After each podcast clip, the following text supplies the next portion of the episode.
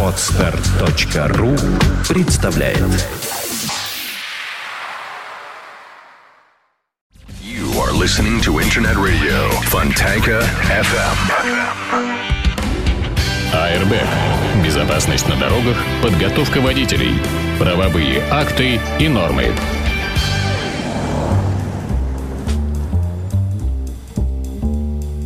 Добрый день, вы слушаете радио Фонтанка FM. В эфире программа Airbag в студии ведущий Дмитрий Попов Здрасте. и Александр Ирмашова. Программа выходит при поддержке учебного центра «Нева-класс». Подготовка водителей по современным технологиям доступна, качественно, открыто. Дмитрий, вот э, у нас сегодня тема гаражей, но я вот хотела еще один вопрос задать. Да. Сегодня такая новость прошла, что в Беларуси Александр Лукашенко подписал закон, Почитал, который... я почитал, да. Да, по поводу конфискации транспортного транспортных средств. Ваши отношения? Ну, мысли императора мне неведомы. Как бы. Но это же что? не, не его изобретение. Ну, Белоруссия живет в социалистическом строе, мы в другом, в каком-то. Ну, то есть они думают, что они ну, идут в заграничных странах такое тоже бывает. В Америке, например. Там все не просто, надо смотреть процедуру. То есть, как бы это же личная собственность, частная собственность. Конфисковать что-то из имущества. Это, кстати, немножко перекликается с нашим сегодняшним разговором, потому что конфисковать что-то из имущества э, собственности не так просто. Это должно быть решение суда. Хорошо, какое-то а очень если это не жесткое. конфискация, скажем, арест какой-то? Арест, э, задержание, в смысле, временное Э, хранение транспортного транспортного средства, средства. Там тоже это вопрос, ну, так сказать, арест транспортного средства с какой целью. У нас есть задержание транспортного средства как мера обеспечения. Надо внимательно читать букву закона. Но батька может творить все, что угодно, честно. Там как бы, я, так сказать, готовлюсь к движению через Белоруссию. Мы с вами знаем, что я собираюсь все-таки дать, дать ходу на юг. Ну, вы же не собираетесь в Вот. нетрезвом виде там кататься? Бог его знает, как пойдет, как бы. Все зависит, я же говорю, я ищу попутчиков, все зависит от того, кто будут попутчики, как бы. Э, люди дозваниваются, спрашивают, какие задачи попутчика у меня. Я говорю, какие задачи? Наливай и пей. Все тут, как на рыбалке. Не знаю, бог его знает, как пойдет, но я так почитываю сейчас из области транспорта в, Белоруссии, и мысли императора мне неведомы. Ну, хочется ему конфисковать автомобили, ну, пусть конфискует. Правда, э, по первому впечатлению, порядка-то на дорогах в Беларуси гораздо больше, поэтому... не то слово, как как бы, больше. Поэтому, в общем-то, как бы, может быть, эта мера будет носить эксклюзивный, исключительный характер. Может, он у какого-нибудь тамошнего Навального, которого пьяного поймали, решил отобрать автомобиль. Мало ли, может быть.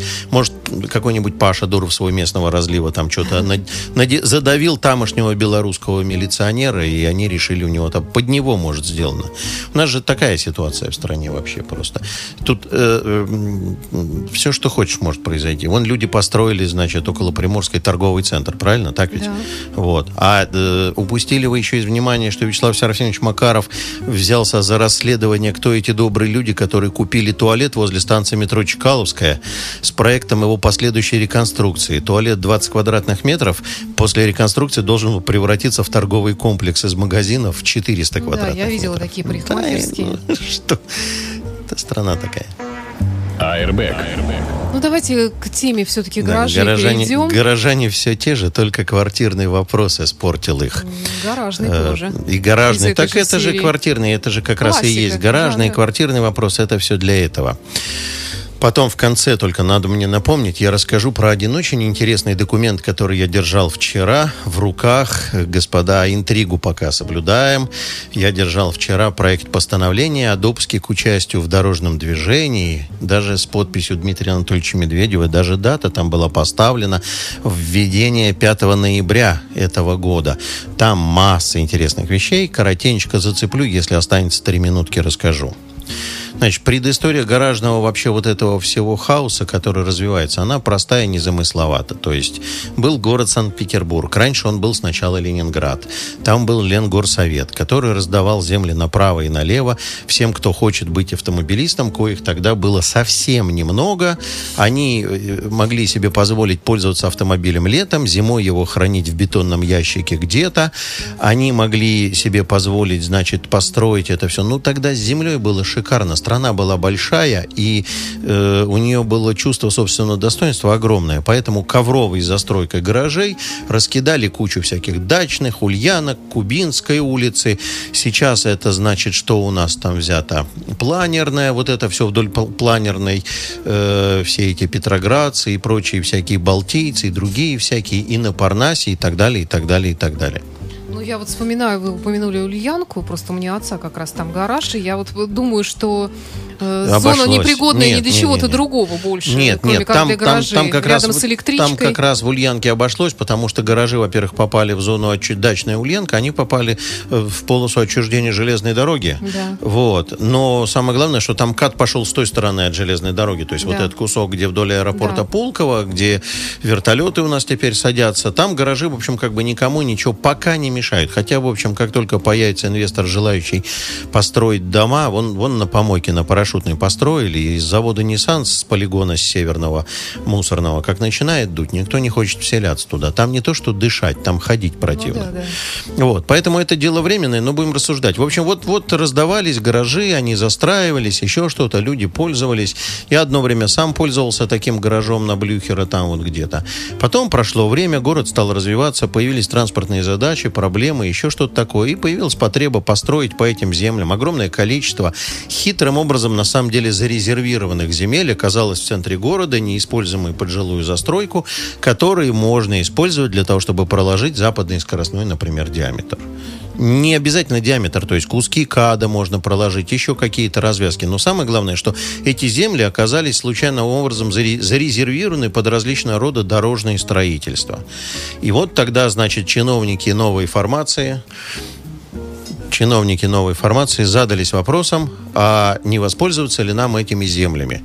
И начали изучать всесторонне эти, эти все дела и выяснили, что оказывается, оказывается, земли, находящиеся под этими гаражами, не, не находятся в собственности и никогда в собственности не находились. Это очень хитрый э, капиталистическо-коммунистический коллапс, который связан с тем, что в, в коммунистах у нас э, правовые земельно-территориальные отношения, в общем, не очень регулировались, потому что все подвергалось принципу «все вокруг народное, э, э, все вокруг... Э, Мое. Ничье, да.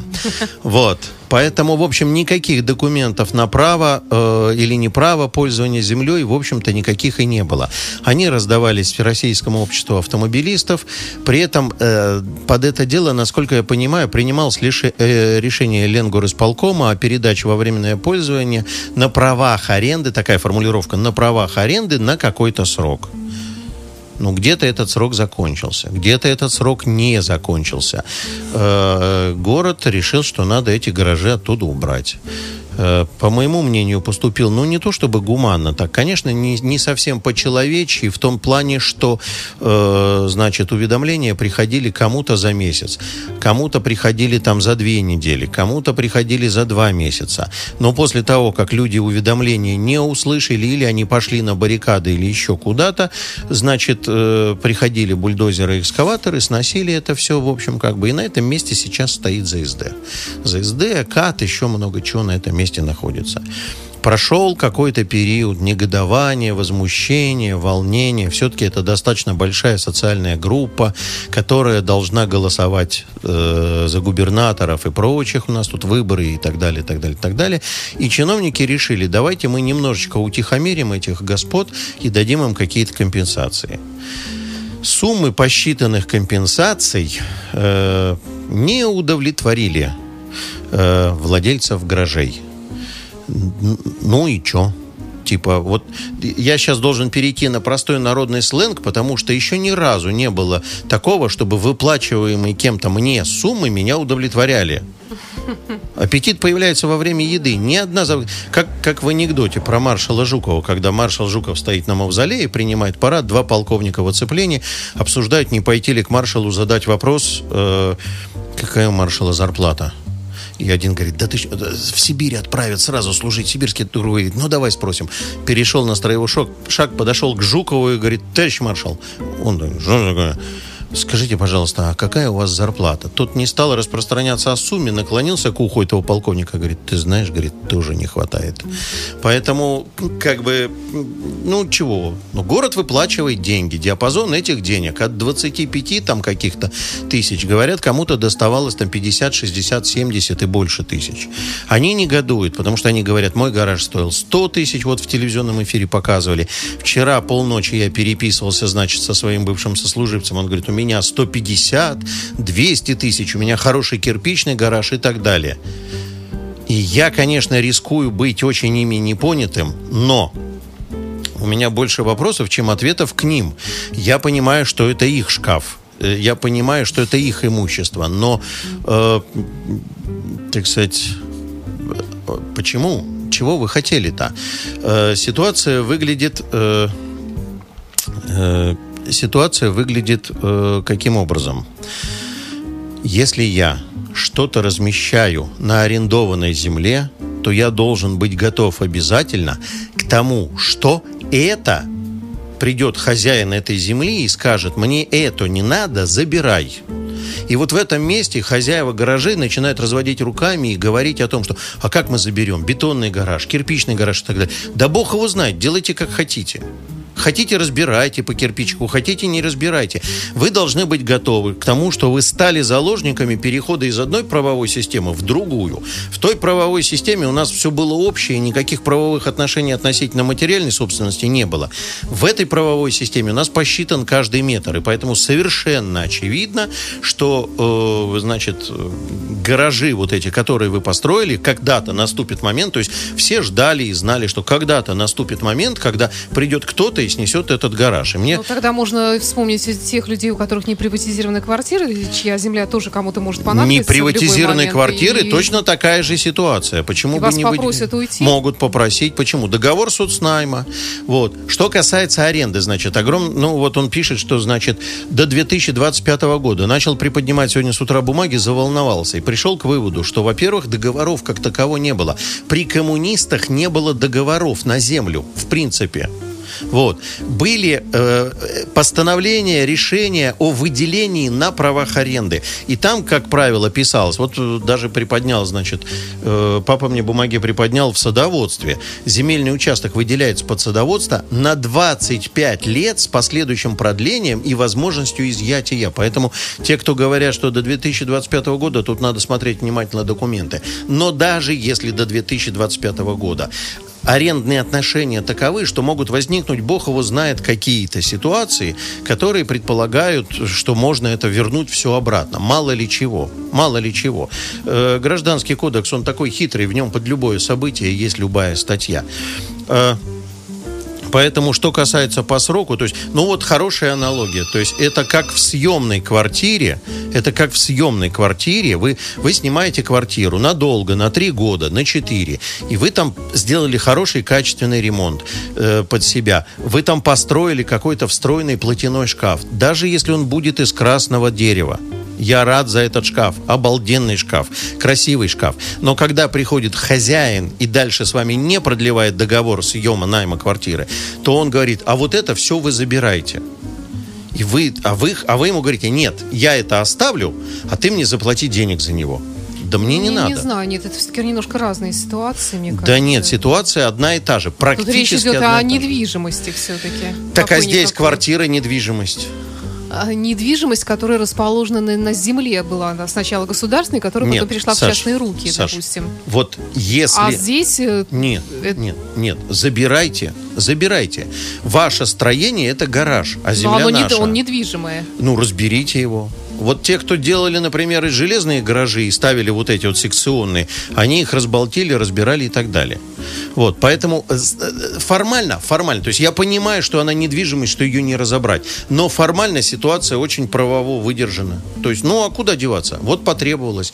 И когда я строил что-то на этой земле, то я должен был подумать о том, что будет, когда закончится аренда Что будет, когда закончится аренда? Более того, значит, ситуация. Предлагали мне гараж на Парнасе, на каком же, на третьем, что ли, на четвертом?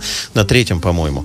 И я тогда туда съездил, но это ужас какой-то. Это не гараж, конечно, это черт знает что. Туда пешком надо было идти от самого последнего там поворота, еще топать и топать.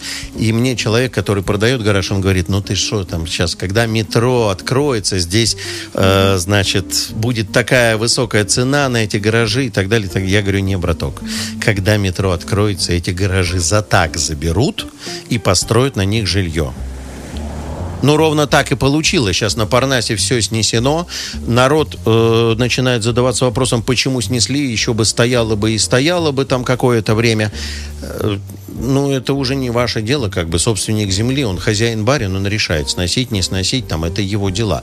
Поэтому, в общем, ситуация такая, она не совсем такая простая восприятие. И собственники гаражей, когда они говорят, что вот э, э, нехорошо власти поступают, я считаю, что власти, которые выплачивают компенсацию, которая по сумме своей составляет одну треть от стоимости нового гаража. И власти, которые потом распродают эти территории под строительство домов или Ну, так далее, данном- под частный так, бизнес. second. Давайте вспомним территорию вокруг Ладожского вокзала. Second. Давайте, давайте будем говорить только про. ЗСД. Ну, давайте хорошо, будем говорить ну, только хорошо, про да. ЗСД, потому что там, где застроено э, под частными, там вообще пока что никто никому ничего не Ну или просто выплачивает. куплено в частные Вообще руки. Никто Почему? ничего. Вот как- какого... Нет, вот- Саш, ну вот я хозяин земли, я имею право делать на нем все, что хочу на этом земельном участке, правильно? Вот такая же ситуация, там, например, э, э, Независимо от того, даже кто вам продал эту землю, собственник, собственник автошколы имеет земельный участок. Он может на нем организовать автодром, мы говорим, так сказать, про Нева-класс, а может сказать, снести автодром и сделать там платную стоянку. А что будет делать автошкола, у которой отобрали автодром? Да делайте вы что хотите. Это ваши проблемы, земля моя. Поэтому тут, в общем, как бы это вот за что боролись, на то и напоролись. Вы хотели, господа капитализма, вот получайте Кто его. хотел? Ну, эти борцы за демократию. Они хотели, они получили это. Так значит, они и продали э, эту землю, никому не, не попало. Неважно, неважно. Ну, они наживаются. это Это, капитализм. важно, Люди да. зарабатывают деньги на чужой беде. Это нормальная ситуация, на так? государственной собственности. На государственной собственности, на чужой беде. Люди Почему зарабатывают меня никто деньги. не спросил, правильно? что можно продавать и что нет? Я вот, например, против продажи какого-то Ну, участка. вы же земли. голосовали на выборах. Я не голосовала за это. Меня вот об этом конкретно никто не спрашивал. Не было ни референдума, никакого голосования, ни правда, ничего подобного. Ну, я утрирую, я говорю Да. про то, что демократия мощней- мощнейшая штука. Все в кавычках, я надеюсь, видео То все можно видят. все. То есть, нет, ну, строй, который пришел, он, в общем, как бы предусматривает такое поведение власти в отношении ее, собственно, участников этого социума. Это нормальная ситуация. То есть госпожа Васильева, сидя в Москве, продает участки. Я не хочу обсуждать, я как бывший оборонсервисы. военный, вот это все я не хочу обсуждать вообще. Это отдельно. Дайте мне поговорить Хорошо, про министра про всё-таки. Нет, про Сердюкова отдельно. Если вы меня пустите, я вам займу весь вечер рассказами, какой он нехороший Это и человек. так все знают. Вот. Давайте к гаражам. Вернемся все-таки к гаражам. Значит, э, что касается самой социальной составляющей вот этого процесса. Конечно, нехорошо, что граждане понесли убытки вот в своем социальном размещении вот в этой бетонной или кирпичной коробке. Но проблема заключается в том, что гаражи, которые вот так вот расположены, они по нынешнему автолюбительскому варианту, э, они не, не их использовало 5% автолюбителей использовали гараж как гараж. 95% автолюбителей использовали гараж как место для хранения автохлама, покрышек сменных, еще чего-то, Да. аккумуляторов. Все, что, как у Задорнова там сказано, только в у русского человека каждая вещь должна пройти три этапа. Балкон, гараж, дача. То есть сначала оно хранится на балконе, потом оно переезжает в гараж, потом оно, значит, э, дрейфует в сторону Несчастные люди, дачи. у кого ни балкона, ни гаража, ни дачи. Это вообще, я не знаю, где они, так сказать, время проводят, когда им все дома надоели. Э, В связи с чем я что хочу сказать? Вот было бы, наверное, правильнее с точки зрения позиции города. Э, Я бы сделал бы как? То есть я бы не выплачивал бы никаких, конечно, компенсаций. Вообще никаких компенсаций. Я бы выбрал бы маленькие земельные участки в тех местах, где сносятся гаражи, и на их месте ставил бы многоэтажные паркинги за счет денег вот этих компенсаций и за счет инвесторов частной дороги ЗСД, Да, да. и размещал бы в эти паркинги тех, у кого снесли гаражи. Но есть одно но. Какое? Но они туда не поедут. Им паркинг не нужен. Им нужно не место для парковки для автомобиля. Им нужно хранилище хлама. Им нужно где хранить колеса, где сидеть, когда жена надоела выпивать с корешами и так далее, и так далее, и так далее. Это вовсе не для того, чтобы хранить автомобиль. У нас большая часть автомобилистов хранит свой автомобиль. Вот мы сейчас, так сказать, перед разговором на троих обсуждали, и Виватенко присоединился. Где? Рядом с домом, или под домом, или на улице. Потому что быстро надо дойти. А когда ты живешь, например, э, в Петроградском районе, а гараж у тебя на Парнасе 3, ты каждое утро в гараж за машиной, извините. Смысл? Это глупость, какая только может быть. Поэтому вот самая центровая проблема, на самом деле, не в том, что им нужны деньги компенсации, потому что есть вариант другой Москвой. Давайте им, значит, э, сравним удаленность от метро, которая была, когда вы жили там на Парнасе или где-то, и с такой же удаленностью теперь от метро Парнас задвинем гаражи в бугры. И поставим эти гаражи в буграх в буграх поставим. Но они же не поедут в бугры, они опять скажут, а зачем мне там? То есть выделим им там земельный участок, дадим какую-то небольшую суду на покупку материалов. Они же и туда не поедут. Их гложет ностальгическая социальная жажда сохранить свой вот этот вот маленький мирок где хранился хлам, где были кореша, и э, вот, вот и все. Потому что если бы им нужно было именно парковочное место, в паркинг, если бы им нужно было где хранить хлам, в бугры, но им надо именно здесь и сейчас, потому что они почувствовали, что оно подорожало. Что касается э, уведомлений, которые приходили э, не очень заблаговременно – и что надо было за год, за полтора, за два предупредить людей, что вот здесь земля и так далее. Друзья мои, строительство дорог – это стратегическая вещь. Это стратегическая вещь. Еще памятны события, связанные со строительством Софийской улицы, когда люди, прознавшие о трассе ее прокладки, скупали участки по маршруту ее движения для того, чтобы потом продавать их обратно для прокладки дороги задорого. Поэтому, к сожалению, нет возможности. И если я нахожусь на арендованной земле, то я должен находиться под постоянным, постоянным ожиданием того, что статус этого изменится. Вот и все. Мне очень жаль гаражников. Я сам к ним не отношусь. У меня был гараж гараж на Блюхера я э, с Белоостровской два или три раза туда приехал за год. Посмотрел, какой классный гараж, все там переложил одно колесо на другое место, другое колесо на третье место и вернулся обратно. Поэтому, ну, к сожалению, к сожалению, надо радоваться той компенсации, которую выплачивает город, и понимать, что никаких других решений не будет, потому что город мог поступить вообще по-другому, он мог вообще ничего не выплачивать. Те, кто говорят, что есть судебные решения, которые выдавливают деньги, выдавливают деньги, извините, так сказать, но среди судей, а у нас правосудие, самое правосудие в мире правосудие, поэтому среди судей есть тоже огромное количество людей, у, у чьих родственников ущемлены э, гаражные права. Поэтому тут, в общем, как бы состязательная позиция сторон с учетом всего недовольства, которое только есть в семье, судья может принять решение какое угодно. Поэтому, поэтому, в общем, как бы мне их жаль, но позиция города достаточно правильная. А там еще есть еще и третье дно – что важнее городу? Небольшое количество пострадавших гаражников или важнейшая магистраль, которая позволяет сильно снять напряженность, например, движения по юго-западу? Ну, это не обсуждается в целом. Вот так вот. Ну что ж. Я э, хотел еще, еще значит, да, нас... да, коротенечко по поводу документа, который я держал в руках. Да, да, Буквально да, да. 30 секунд. Э, ну, впору делать передачу, почем права купил премьер. Вот, потому что некоторые опции, которые э, написаны, я понимаю, что это все-таки хотелось бы, чтобы это был проект. Я рад тому, что там ушли, наконец, от лошадиных сил. То есть Дмитрий Анатольевич вслед за нулем промили перекочевал в 21 век и узнал, что мощность измеряется в киловаттах, и лошадиные силы ушли. Это постановление, которое готовится на замену постановлению 1396. Теперь там лошадиных сил нету, теперь там есть киловатты. Но теперь теперь там такая коррупция закопана, мама не горюй. Например, ученик в автошколе, который три раза не сдал какой-либо из экзаменов, отправляется на повторное платное обучение. обучение. Ура! Ученик в автошколе берет белый листочек бумажки, берет ручечку и сравнивает, сколько стоит повторное платное обучение и сколько стоит заплатить за успех на экзамене. И говорит, нафига мне это надо?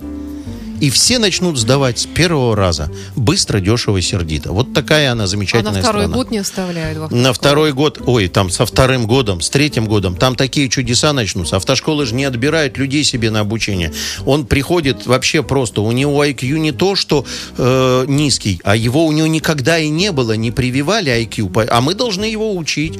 А через 2-3 захода на платное обучение он скажет, вы надо мной издеваетесь, вымогаете деньги. Это я не знаю, кто это советовал, кто это придумал, где эти люди. Я, ну что, ну это, это не обсуждаемо. Там появились права на троллейбус, права на трамвай, коих до сих пор еще сейчас нету у нас. Угу. Там появились мотороллеры, мопеды, там появились легкие мотоциклы, там изменились сроки э, обучения, э, там появились новые возраста для управления мотоциклом, мотороллером, мопедом, там появились права, по-моему, и какие-то на велосипед. В общем, там столько новаций, но в основном они все такие поверхностные, а вот эта штука, она с деньгами совершенно не обдумана. Вот так вот. Спасибо Дмитрию Попову за программу «Аэрбэк». Напомню, что программа выходит при поддержке учебного центра «Нева Класс». Подготовка водителей по современным технологиям доступна, качественно, открыто. И до встречи через неделю. До встречи, да. Удачи.